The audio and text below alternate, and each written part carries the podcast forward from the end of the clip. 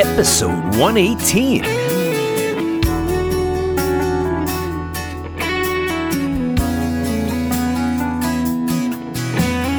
Welcome to Dharmic Evolution. Hey everybody, I'm your host, James Kevin O'Connor, singer-songwriter, audio-video artist, master storyteller. Hey, John Oates, Steve Cropper, a cigarette burn branded amplifier courtesy of Dan Fogelberg. We are visiting the beautiful countryside of Cedaredge, Colorado today to listen to the adventures and music of David Starr. It's a good one, so you better strap up your seatbelts and let's go for a ride.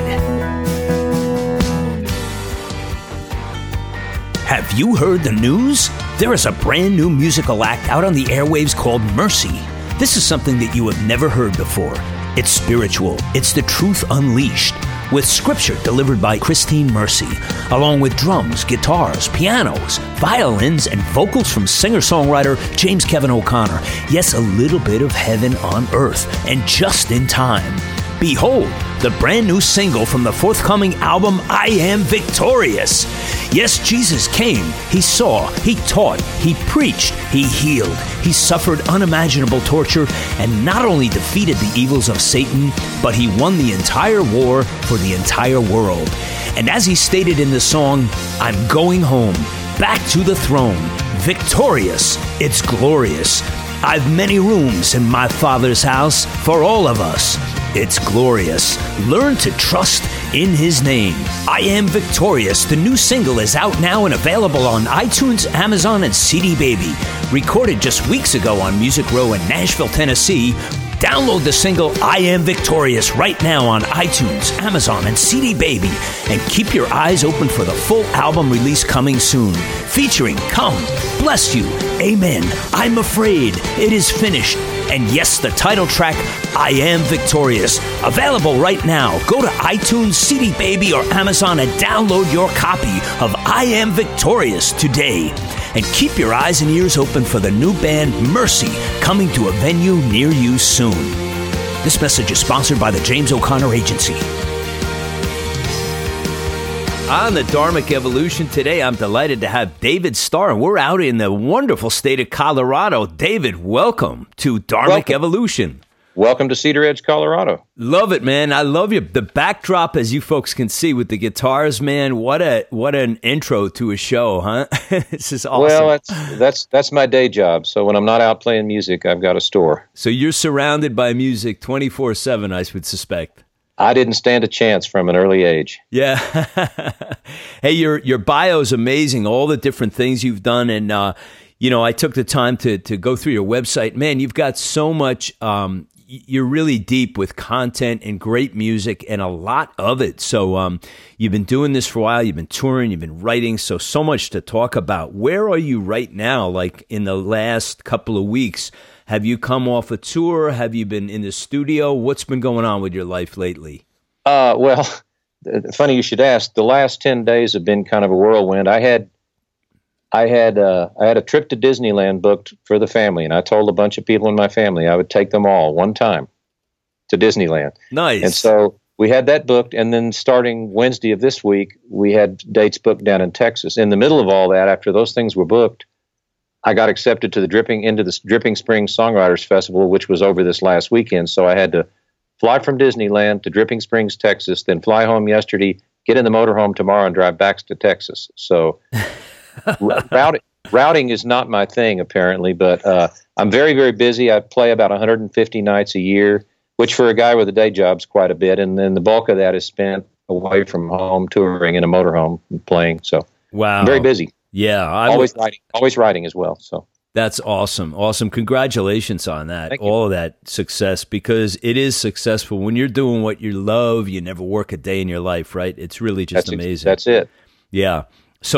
So tell me about this Songwriters Festival. I want to ask you, have you ever gone to the Durango, which is in your neck of the woods? I'm familiar with it. I've just never done it. You know, the ones that have been close by, I've always been off doing something else. And I, you know, it's kind of that toss up between, do you look for paying gigs and go out and do that, or do you focus on these what essentially become really good showcase and networking opportunities? All of those things have value. And so the one I did over the weekend was It's the third year for the Dripping Springs Festival. First year I've been, they had 44 songwriters, something like 60 different showcases going on all over this small town. You could walk from place to place and just hear music all weekend.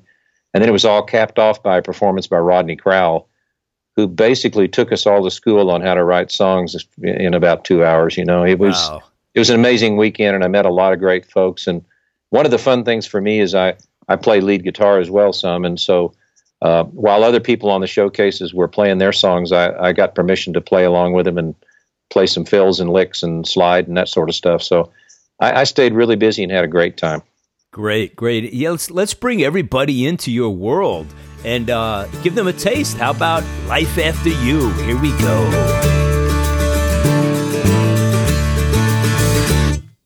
Well, I don't know what disappoints me most, that you left me here alone, that you took so long to go.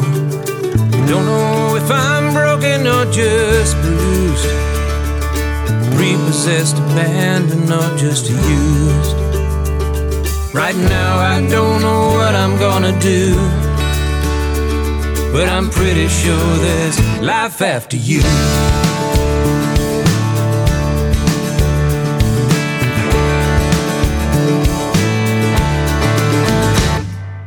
Don't know where it took me by surprise.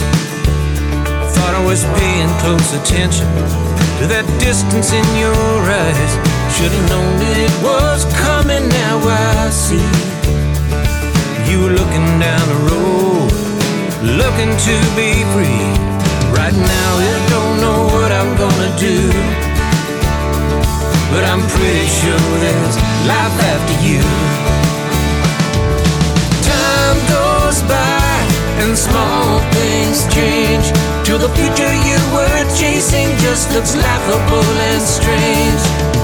So much uncertainty, that what you were to me. Gotta kill myself for looking back.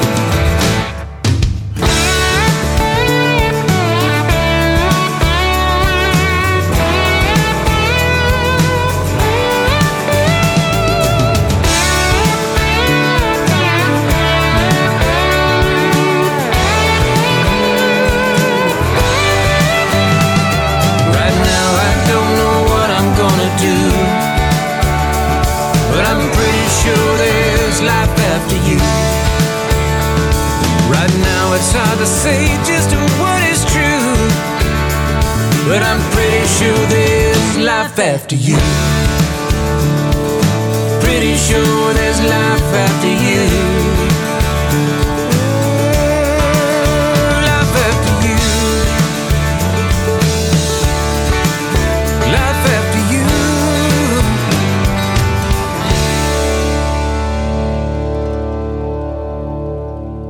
Right now I don't know what I'm gonna do, but pretty sure there's life after you. That was hot, man. Were you playing a slide on that? I wish I could tell you that was my slide playing. Ooh. I played some slide on the record, but that particular track was played by a guy named Rob McNelly. Rob plays with everybody in Nashville. He's a younger guy than me, killer player. And when I first met him, we were talking. I said, so what do you do when you're not in the studio? And he said, well, I play in the Silver Bullet Band. And I said, you mean with Bob Seger? And he said, yeah, that one. I went, oh. So I had this vision of him up there doing the solo on Like a Rock, yeah, you know, which he said was just about the most fun all night long, you know, just to wail on that one. So right. Great guy, great player, plays with everybody. Yeah, the tone was awesome, and the song is amazing. You know, right, but as we went into that, you folks didn't hear it on the break there, but you know, David and I were talking about, David mentioned it, you know, it's a short song. And I always admire that when you can do a short song and really just get to the meat of it. And I always admired that craft in songwriting when you can tell a story and, you know, the opening two lines, you know, you're almost like 30% through the story. You've already told the listener what this is all about. And I think guys like Brian Wilson were masters at that. And I always had just such admiration for people who could do that. And it's always something I'm trying to work on all the time. And I can hear it in your music, man. You've really got that going on.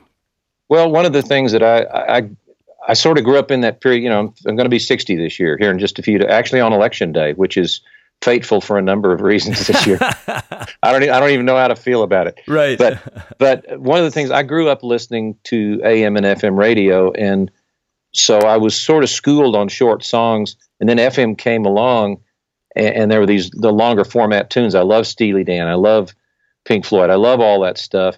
But I sort of cut my teeth songwriting-wise listening to Eagles and Poco and J.D. Souther and all that kind of stuff. And I just like a song with a good bridge and a good chorus and a good verse. And, you know, I just, structure-wise, that's where I'm at. And I noticed when I was at this songwriting festival, there are younger people who, some of them who wrote really, really good songs, and others wandered around a little longer than I'm used to. And right.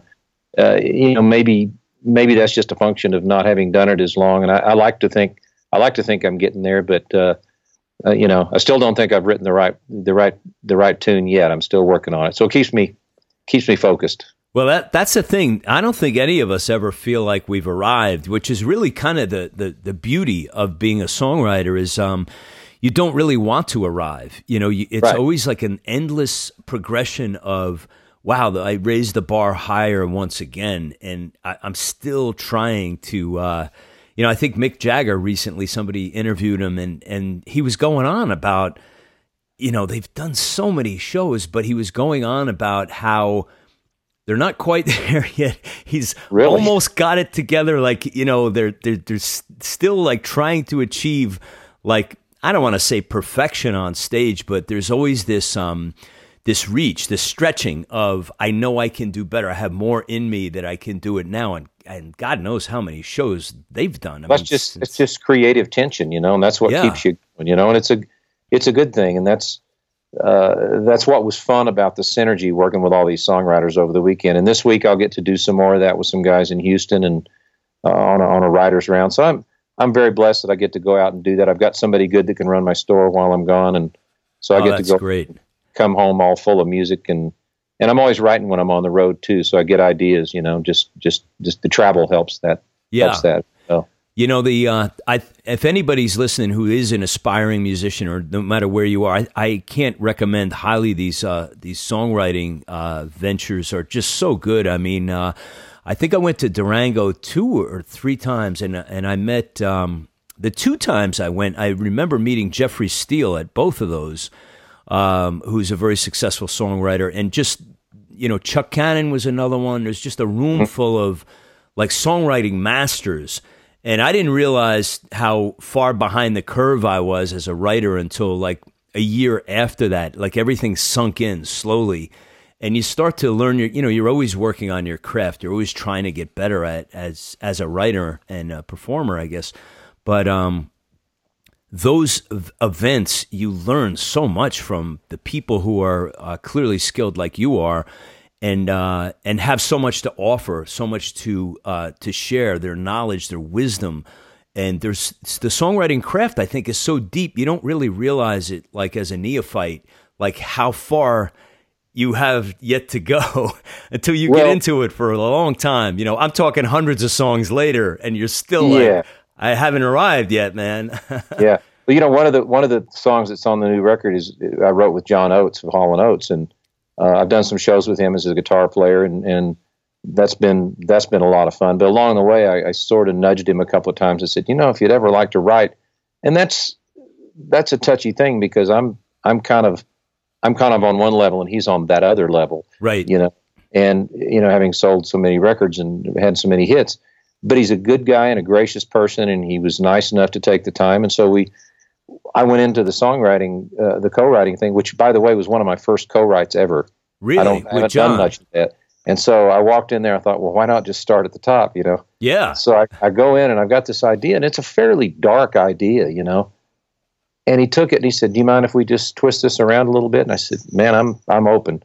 And by the time 2.5 hours was done, it was really more of a pop song than anything that I'd thought about doing. But I thought, you know, that's what he's good at. And I learned more than anything on that particular co-write. Don't suppose the outcome. Don't think, you know, just be open to whatever comes out of it. Cause that's, you know, it's like going to a movie and having read all the reviews, you know, that's not fair to the movie. So, yeah. So I went in there without any preconceived notion, or maybe I had a preconceived notion, but I came out of there going, that's how you do it. Yeah. And it was, you know, it was cool. And then he came in and sang on it. It's been almost a year since he came in and sang on the record. And I mean, he just couldn't have been a nicer sport about the whole thing. What's the name of the track that you guys worked on? It's called Secrets. Oh, okay. Is it out yet or? No, it's on that. It's on the CD. It's on. Oh, is it? It's on Love and Sabotage. Love and Sabotage. Okay, yeah. You folks heard it here. So how it must have been a hoot to work with John, who had such success. Obviously, Hall and Oates were a household name for many, many years in the 70s and 80s. And they're still out. They're still out touring and selling out. You know, are they touring now? Oh yeah, they're out. They go out every spring and summer. Do I don't know 60, 70 shows, whatever it is. Sell out all over Europe and Japan, all over the States, and it's, you know, he played. He came to this little town I live in and played at a house. We did a show, just the two of us, in January of this year. Right. And I played guitar with him. He just did his solo stuff. And then 2 weeks later, he was playing at Madison Square Garden to a sold-out crowd with Daryl. So yeah, that was pretty cool. I wrote him a note. I said, yeah, I know it's not Cedaredge, Colorado, but, you know. But, you know, he's just as at home doing one as he is the other. So yeah, because it's music. That's why. Yeah, it's like, you know, like all the decoration is great, but it's still, you know, the core value is still what gets you jacked up, you know, like what does it bring to you? So tell me about Cedaredge. Where's that located, David? Like in relationship to Boulder? Speaking of Durango, it's 3 hours north of Durango. Oh, okay. So we're on the western slope. Grand Junction's probably the closest large town. And due north of Telluride, a couple of hours, you know. So we're on the side of the Rockies that a lot of people forget about if they're from the East Coast or from, you know, east of the Mississippi or whatever. And it's kind of high desert. The Cedaredge's biggest landmark is right behind town here, up to the north about 10 miles is Grand Mesa, which is the largest flat top mountain in the world. Wow, I didn't know that. Yeah, it's 200 lakes on top of it. It's an amazing place. I urge people to come out and visit. And, you know, it's in the winter, cross-country skiing, snowmobiling, snowshoeing, that sort of thing. And then in the summer, lots of hunting and fishing and mountain biking, that sort of thing. So it's kind of an all-year-round. And it's not really, really terribly cold here. So, you know, it's perfect. Well, I remember when I arrived in Durango, I was really blown away. I didn't really realize where it was till I got there, and I pulled the map out, and I go, wow, we're almost in New Mexico. It's so close. Yep. But what happened was the year I went to Durango was the last year they actually had it in Durango because I guess for most folks it was at least two plane rides, you know, to get there from wherever you were because it's, you know, kind of difficult to get there. But, was it worth it? Yeah. And I think they have it now in Denver or something. But hey, so tell me more about some of your collaborations. I mean, you know, working with John must have been like just so over the top as far as, you know, having that experience. And you worked with some other heavyweights too as well. I mean, and you've toured and you've opened for people. You've been on stage with people. Give us some of the, you know, the highlights of your memory of what really was awesome for you. Well, there have been a lot of them. I lived in Aspen in the early 80s for a time, and that was a period of time when a lot of movie stars and rock stars and just people that wanted to get out of LA and be seen someplace else or just wanted to ski or whatever, they would come to Aspen, and I played in bar bands. And one of my favorite memories was one night I'm coming off this little, I say coming off stage, the stage was about 8 inches. It was a 2x8. You know, the stage was the height of a 2x8. A piece of plywood. But it was elevated, so it was a stage. We call it a stage. So I'm up there playing with some guys, and I'm a drummer as well. So I was playing drums that night. Not that particular night. Excuse me. I was playing guitar that night. I had my old '58 Stratocaster with me, and I'm walking through this little bitty crowded bar. And it was back when you could smoke in bars, so everything was smoky and funky and. I'm walking through the crowd trying to get back to the bathroom or the bar or whatever, and this guy's approaching me, and I realize it's Dan Fogelberg, and he says, "Hi, I'm Dan Fogelberg," and I said, "Yes, you are." He said, "You mind if I play your old guitar?" And I said, "No, that'd be cool." So he got up, and we played a whole set together. I sang, and he sang, and I played tambourine and stuff, but he played my old Strat.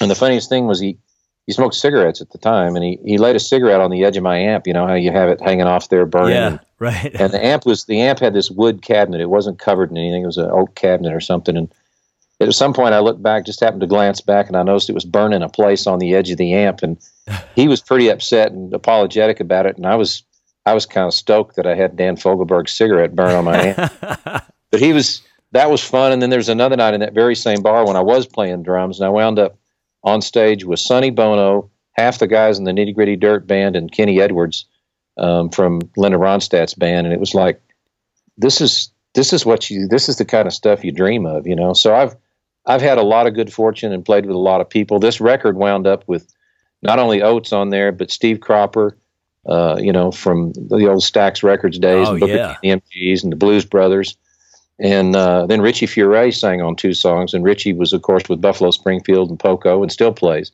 Right. So I you know, I'm pinching myself because I got 3 Rock and Roll Hall of Famers on my little record. You know, that's amazing, man. What a great thing to have. You know, hey, let's play another one, shall we? Let's do "Called It Love."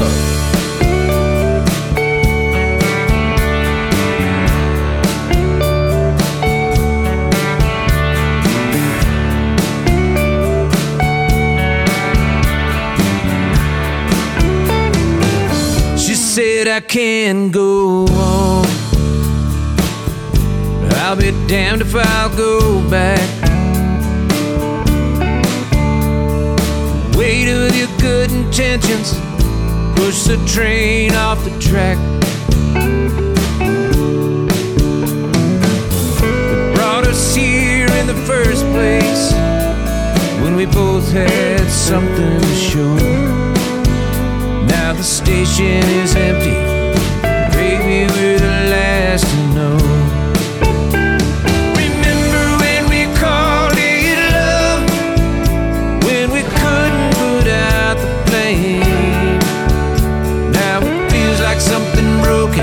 It doesn't even have a name.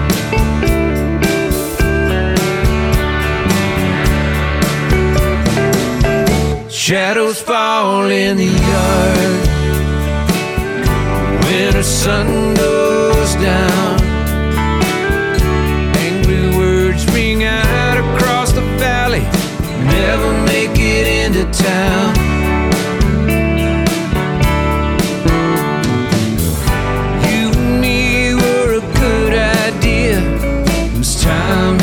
Come and gone. We wrote the words and music, now we've forgotten the song. Remember when we called it love, when we couldn't put out the flame. Now it feels like something broken, and it doesn't even have a name. We are strangers around, changing our lives. We hope against hope that the pieces will fit.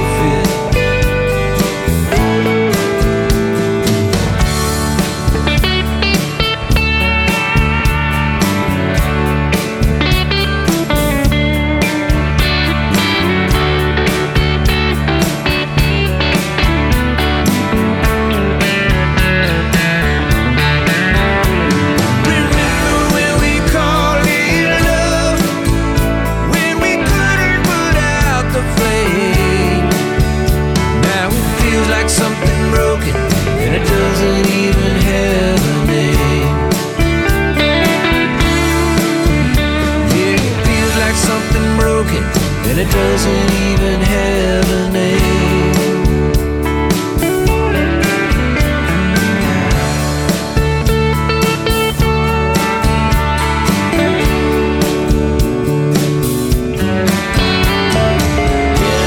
That is killer. Tell us about "Called It Love." I hear some amazing guitar playing in that one. Well, that one, that's when I recorded that with a couple of friends of mine, actually guys that play in Oates, with Oates on occasion and have for years, John Michelle and Michael Jude from the Aspen area. They're buddies of mine and kind of got me introduced to John in the first place several years ago. So I wanted them to be on the record, so I had them come over to my house. We cut that track, just me on acoustic guitar and them playing bass and drums. And then I took it and recut my guitar parts, played everything on it, pianos, vocals, did everything. And I had it completely finished, and I'm down in Nashville just about a year ago, and we're wrapping up mixing and overdubs and whatnot. And a buddy of mine who's been in the record business for many years down there, we were out to dinner, and he said, "Hey man, let's you want Cropper to play on it?" Because Cropper used to be his neighbor, and they're good friends. And Steve Cropper, yeah. The current. I said that would be pretty outstanding, because for a guy like me, I'm 60 years old almost. I grew up listening to the MGs, and I grew up listening to all the Stax stuff and Otis Redding. The guy wrote Dock of the Bay, for goodness sake. So anyway, I said, that would be amazing. He said, "Have you got anything left that needs a guitar part?" And I said, "I'll find something." So, because when that opportunity comes up, you don't go, "Nah, I don't think so." Yeah. Because that may never happen again. So I had this one tune and called it Love. And it was essentially, I had it with me on a thumb drive, and we were going to mix the next day and at 1 o'clock. And he said, "Well, if we could get it done before 1 o'clock, Cropper could just be on it too." And I went, "That'd be great." So he said, "I'll see what I can do." So long story short, the call came at about 9:15. He said, "Where are you?" And I said, "We're in traffic trying to go get coffee." He said, "Show up over at RCA Studio B. It's that one down at the end of the hall where Elvis and Patsy Cline used to record." That's where Cropper and his engineer work. And I went, "Oh man." So we go down into this little control room with an old board, a lot of wires sticking out. It wasn't, it wasn't state of the art like a lot of the rooms in Nashville. Yeah. And the live room where they had the drum kit and the piano and all that stuff set up wasn't very big.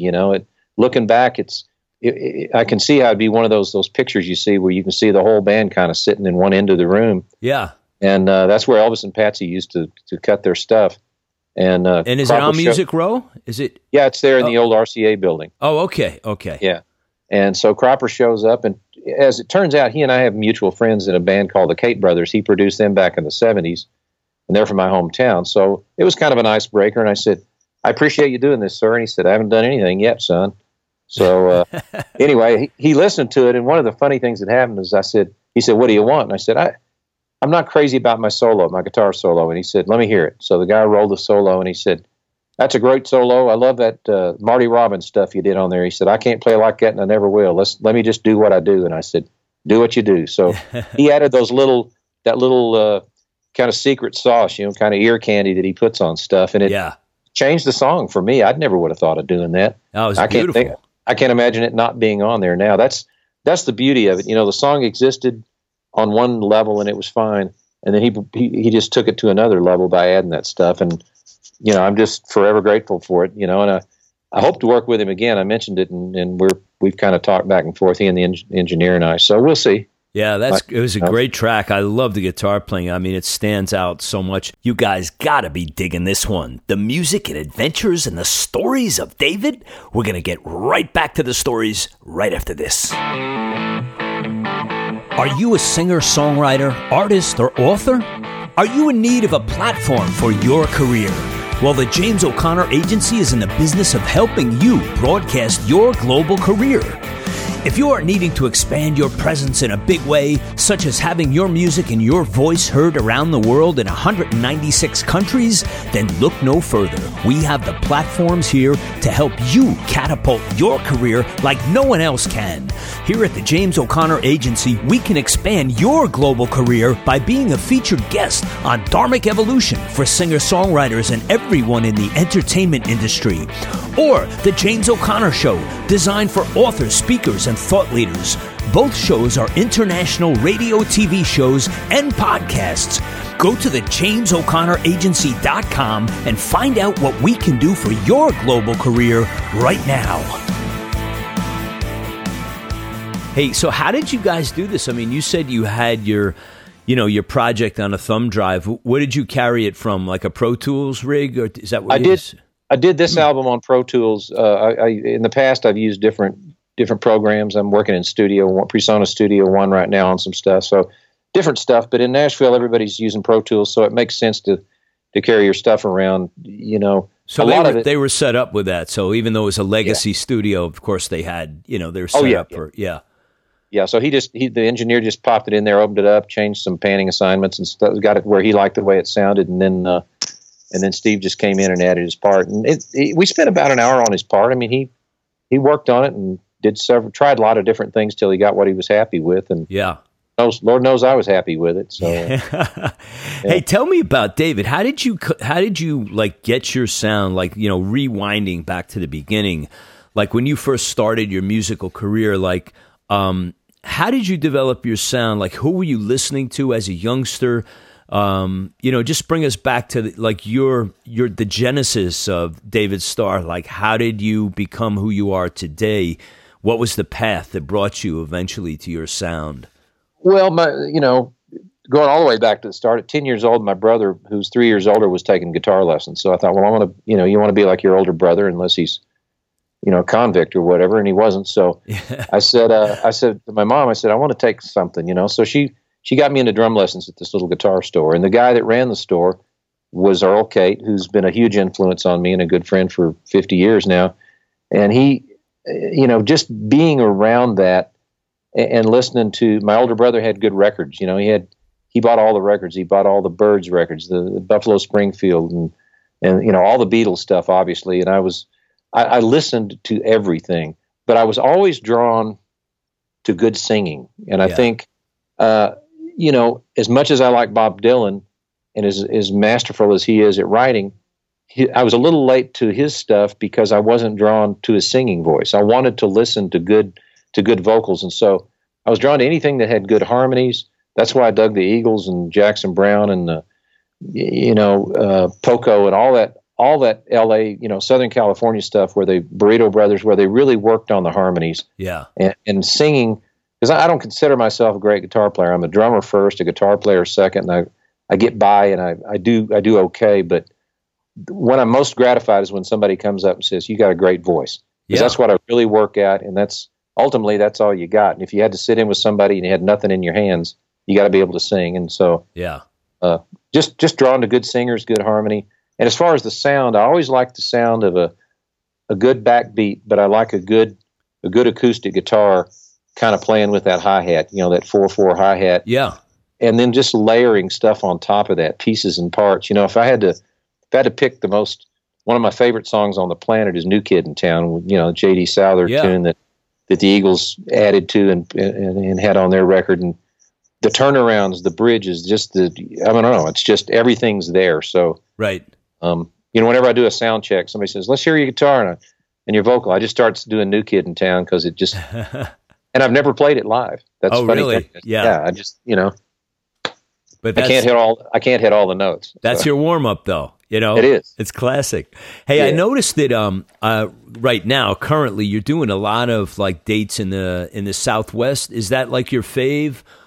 Is that regionally? Is that comfortable for you, or do you just tour everywhere depending on the season? A lot of it is seasonal, but right now, a lot of that just works out that after you've done the solo thing where you're touring by yourself a little bit, you sort of develop a circuit, and for instance. This time I'll go do some stuff that I've already done. I did maybe a year ago. So every year you don't want to wear the thing out and go back too often. So, and the people that book it, I say, "Hey, can I come back next year?" And sure. And then over time you add things in between. I'll go back to England and Scotland in the spring of next year. I've been a couple of times, was lucky enough to go with some friends of mine from Canada. They were nice enough to take me along and let me play on some of their shows and introduced me around over there 2 years ago. So I'll go back over there. And so May of the year has kind of been when we go back over to England and Scotland because the weather's starting to get okay over there, and we can travel around. And then summer I was kind of home a lot this summer. It seemed like, and that was okay. Somebody's got to mow the yard. Yeah. I go back to Arkansas to see the family a lot because that's right. You're from there. My originally. Daughter, my mom, and my brothers and sisters and stuff. So yeah. How is Canada? Do you tour up there a lot? I went up there. I've been up there a couple of times. I went up there with my friends to see my friends Tommy and Tia that live in the southern part of Ontario, and played with them a little bit. And then I went back for the Indie Week, I think in 2014. Got selected to go up there and wound up, I don't know, maybe in the top 20 of 250. It was kind of a contest deal, which I'm not crazy about contests, but if you're going to go, you ought to win. Yeah, right. And so I wound up in top 15 or 20, I think. I don't recall, but. I'd like to do more of that. I just haven't. The world's a big place, and it's hard to kind of. Yeah, it really is. Focus on. Yeah, we've had a lot of great artists on this show from Canada, Toronto, Ontario, all over Saskatchewan. I mean, everywhere, and it's growing all the time, and really, really amazing artists too, which is great. Hey, tell me about your writing process, David. Like, what's your fave? Do you sit mostly with a guitar, on a piano? Like, what do you write with? Is your favorite go-to instrument? I would say probably the guitar, but a piano if it's around, because I'm not a great piano player, but it gives you a whole different, it's just a whole different voice and takes you to a different place. I tend to collect words first. The iPhone's become this tool where you're driving along and you can speak into the memo thing, and you can say stuff or into notes or whatever. Right. And as voice recognition gets better, my notes thing is a little more.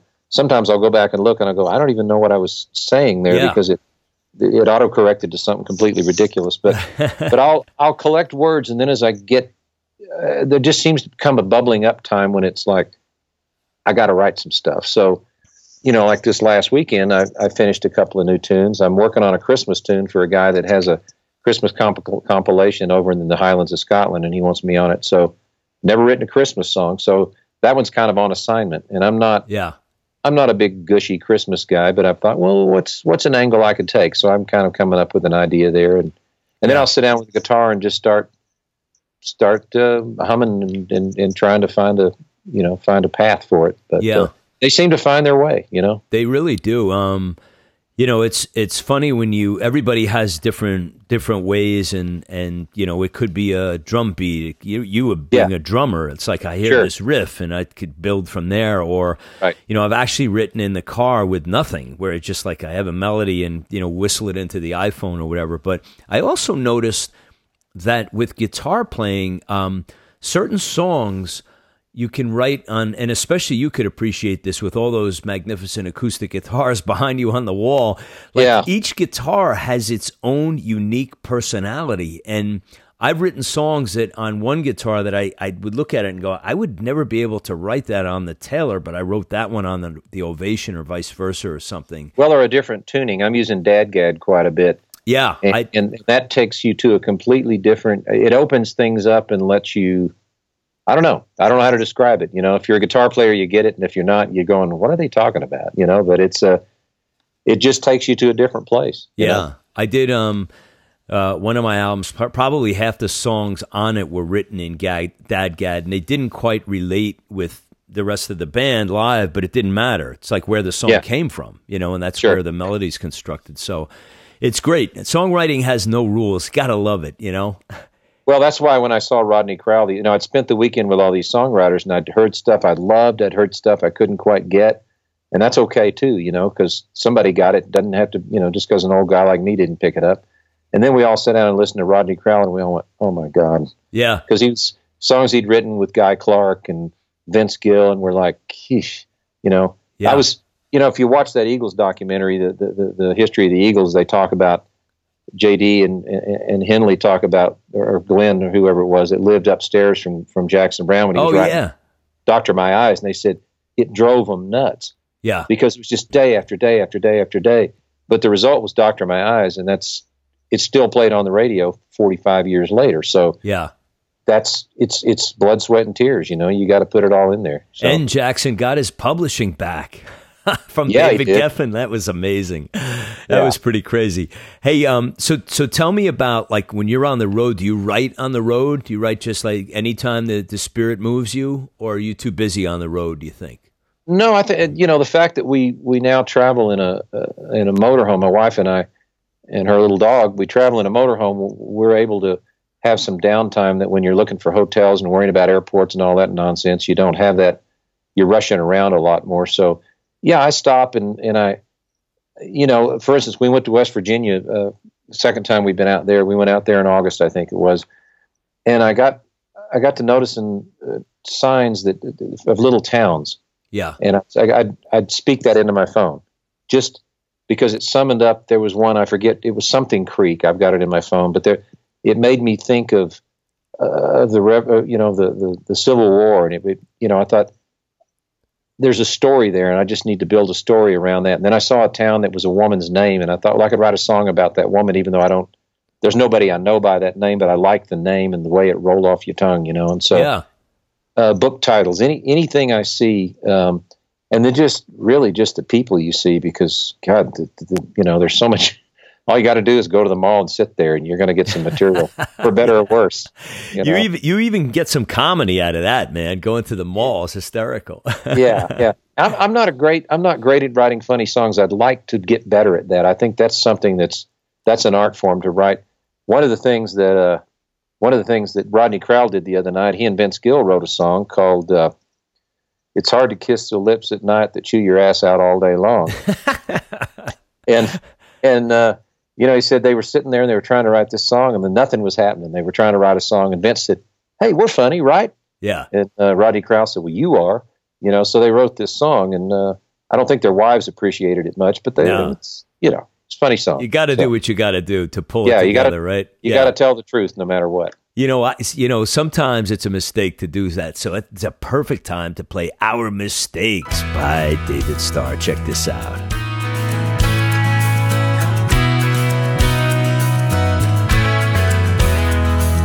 We took the rain for granted till we were standing in the dust, and everything we knew just blew away. Now we're empty-handed, and the road in front of us winds into the distant cold and gray. Take a step, I'll take one, two. You've got me and I've got you. We've got time, we've got each other, baby. We've been friends and lovers, maybe. We can build an empire out of love, and a light made out of second chances, faith and hope and daring dances, never giving up, and learning from our mistakes.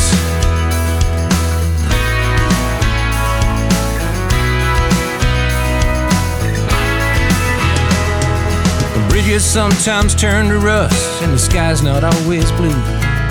Who knows what the future's gonna bring? Anywhere we end up, no matter what we do, together we can handle anything. So take a step, I'll take one, two. You've got me and I've got you.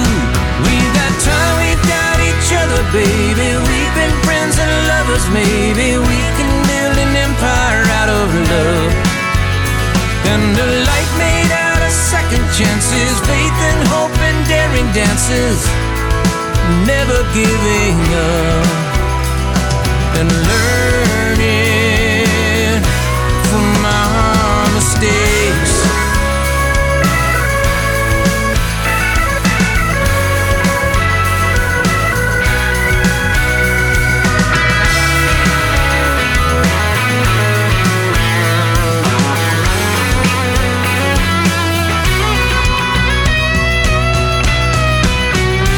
We've got time, we've got each other, baby. We've been friends and lovers, maybe. We could build an empire out of love, and a life made out of second chances, faith and hope and daring dances, yeah, never giving up, and learning.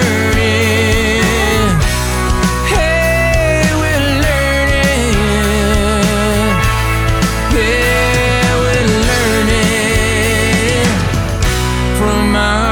Mistakes.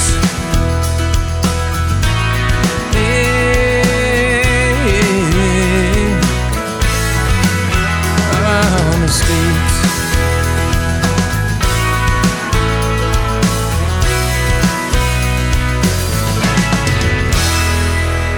Yeah, baby, learning from our mistakes. Another hot track. Tell us, where did you do this track, David? Was this done in your studio, Nashville? Where was this done? No, that was cut in Nashville. I wrote that song with a guy named Kevin Fisher out in San Pedro, California. Kevin's a great writer. He had cuts with Rascal Flatts and other people, and he was nice enough to take some time and write that one with me on one of my trips to California. But that's the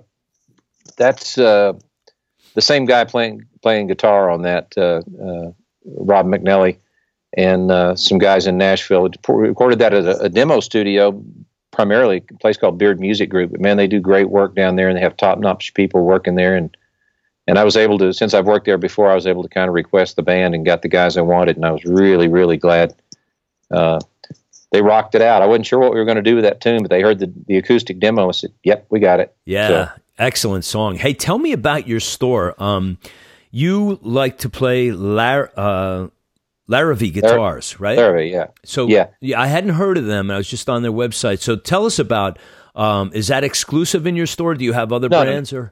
Got a lot of other brands. And I've carried, over the years, I've kind of tried everything because, you know, when you have a guitar store, you're tempted to, because it's a candy store, you want all the candy, and you want to be there for everybody. And of course, the problem is that can get pretty expensive pretty quickly. So Larravee's kind of my only American model American-made guitar. They make them in Ontario, or Oxnard, California, rather.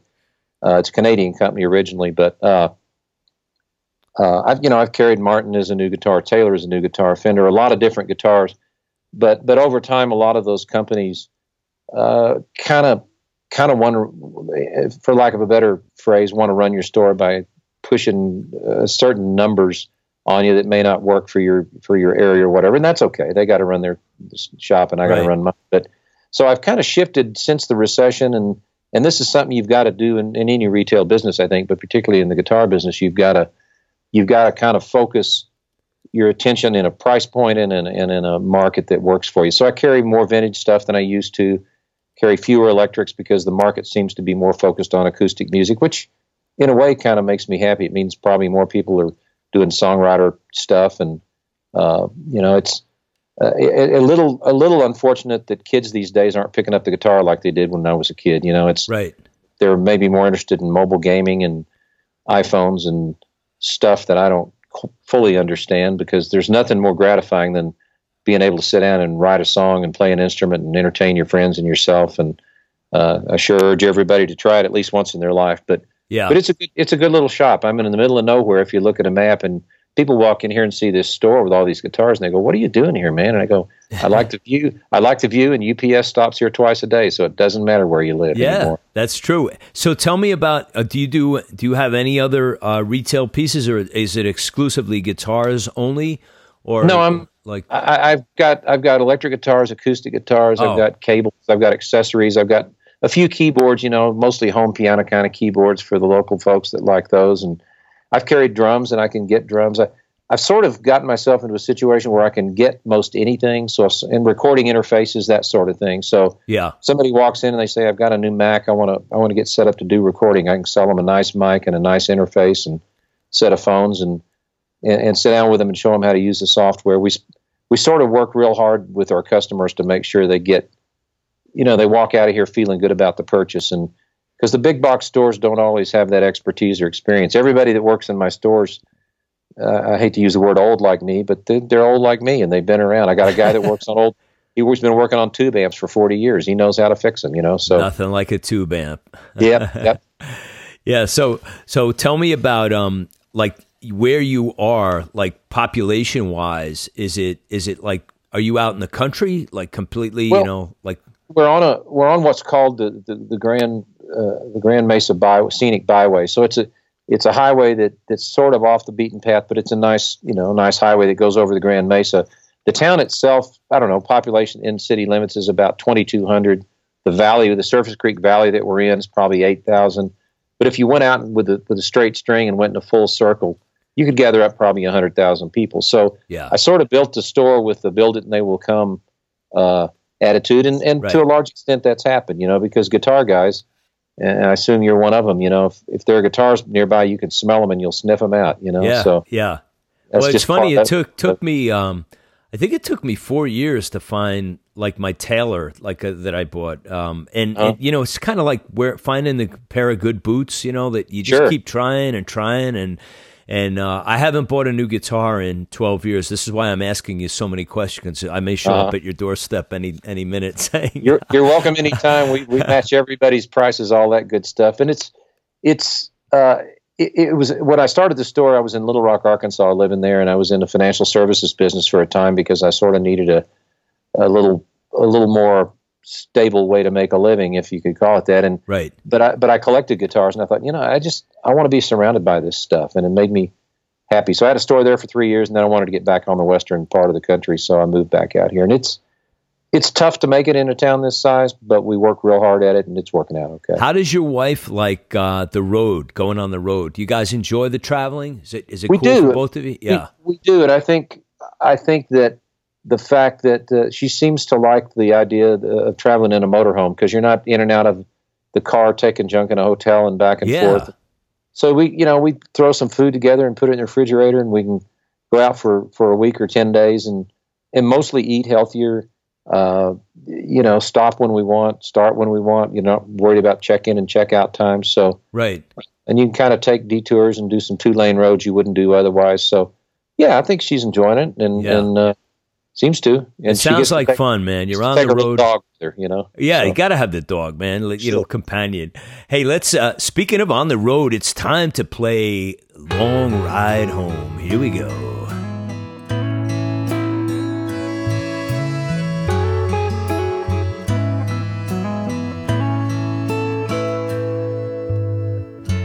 Miss the Lone Star, sun coming up. Miss the morning in your eyes. One more day away from the ones I love. Every dreamer pays a price, and this kind of lonely will make a man think twice. Well, I've been a long time gone, a cowboy with a song, another honky-tonk, one more rodeo. Well, I've made memories, I've made friends, broke some fences I had to mend. Thank God I didn't have to walk alone. I'm ready for that long ride home.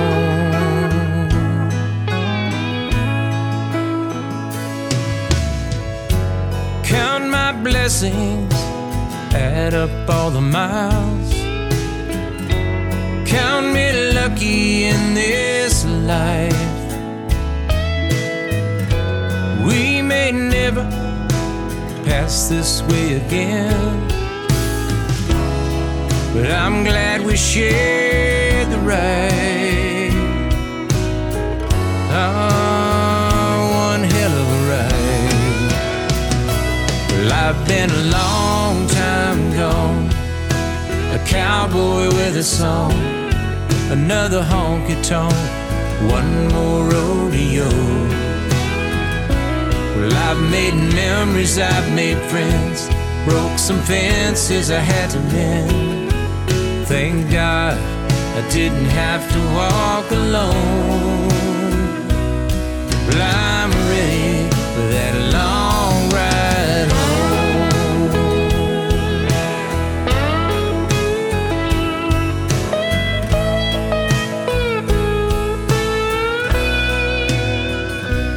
Well, I've been a long time gone, a cowboy with a song, another honky-tonk, one more rodeo. Well, I've made memories, I've made friends, broke some fences I had to mend. Thank God I didn't have to walk alone. But I'm ready. Yeah, I'm ready.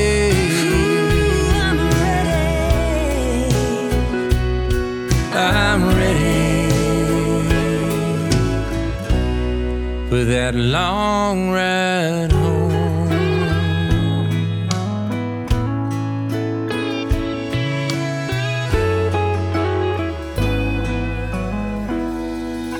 Yeah, ready for that long ride home. What a good song, man. That feels like out on the road to me. That felt great. Thank you. That we wrote that with our friend Cindy, and I worked on that with our friends Tia McGrath and Tommy Parham up in Ontario. They were kind enough to host us up there for some shows, and we stayed at their house. And we sat one night and worked on that tune, and we sort of envisioned in a perfect world somebody like George Strait recording that song, and it hadn't happened yet. But you know what? You never know. That would be.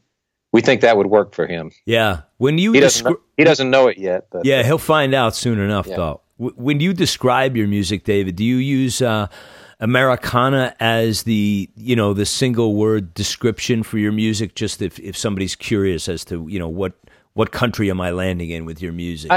I think so. I think oftentimes my album before this one had a lot more steel guitar on it, which things automatically sort of become country, and I've kind of got an accent and that sort of thing. But I like the Americana label because it gives me room to do some other things. You know, if I think of the first Americana, the most iconic Americana act for me would be the band. Yeah, right.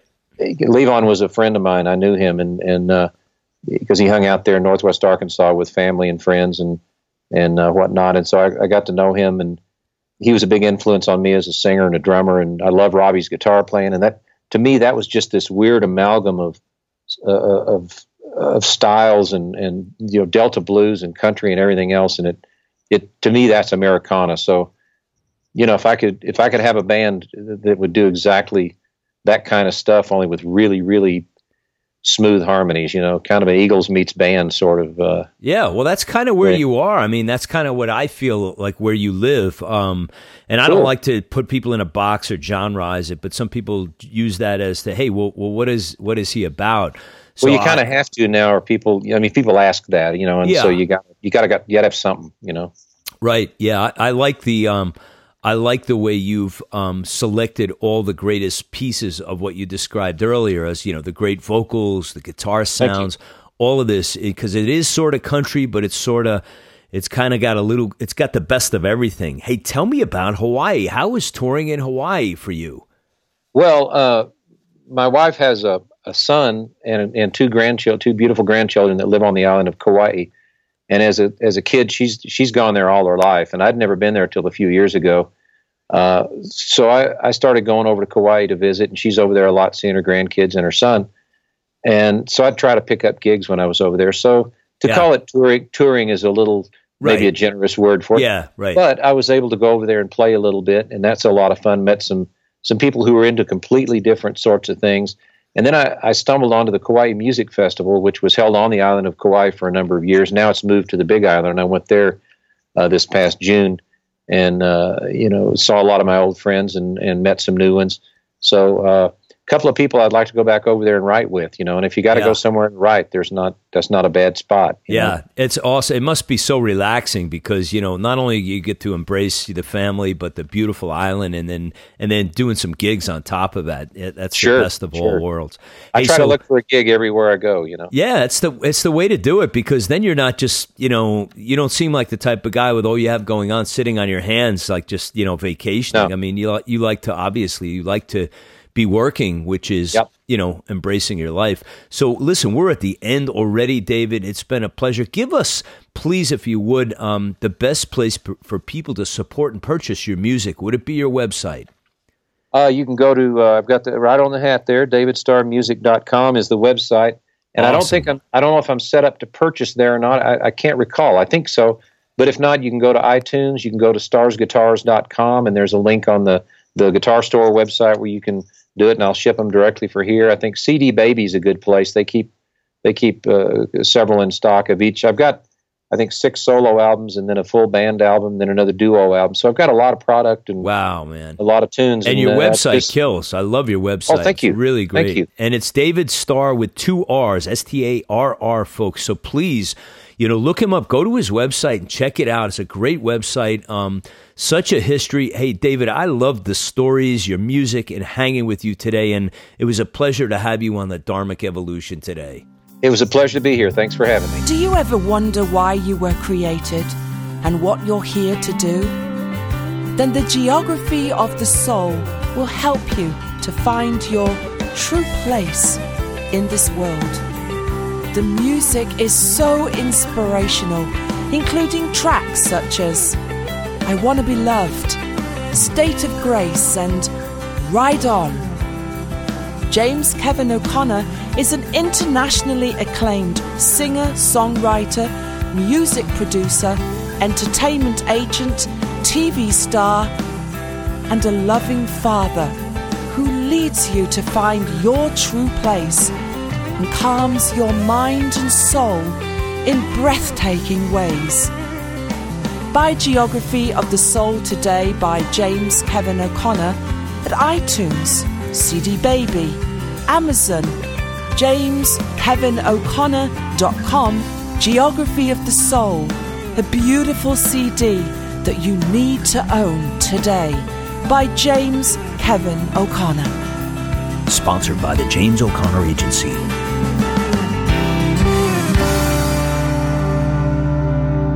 Called It Love, Our Mistakes, and Long Ride Home. Wow, some amazing stories and some amazing sounds. It's the world of super creative David Starr. You can check out David on the Dharmic Evolution website, now in 57 countries and growing strong. And we're very close to launching our very own radio TV satellite network that will put this show into 198 countries very soon. And it's all happening via the James O'Connor Agency, an international talent agency designed to broadcast your global career. Stay tuned for all of the details, and you can now visit us on the site, find out all about the exciting work we're doing around the world. Go to thejamesoconnoragency.com or over to dharmicevolution.com and check out your show and blog profile right now.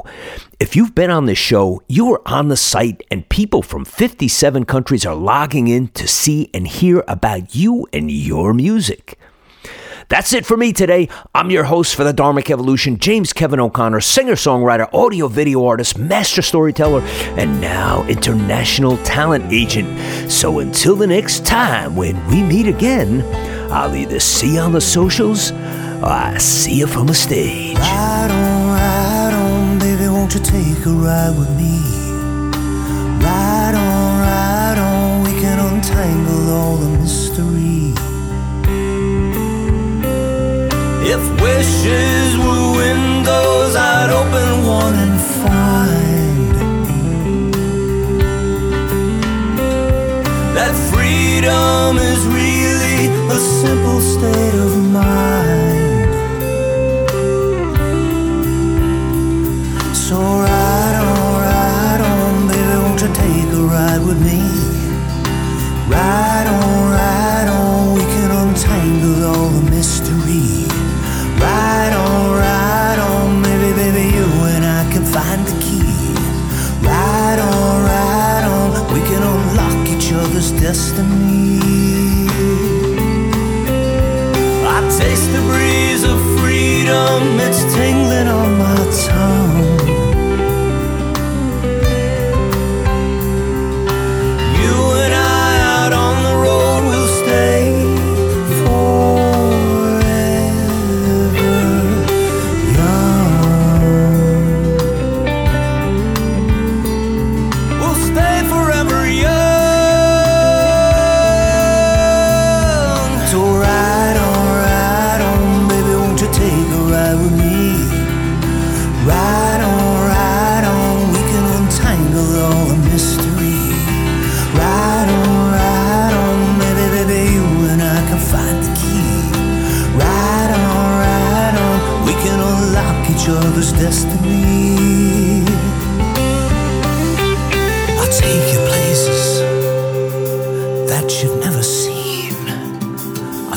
Places that you never dreamed.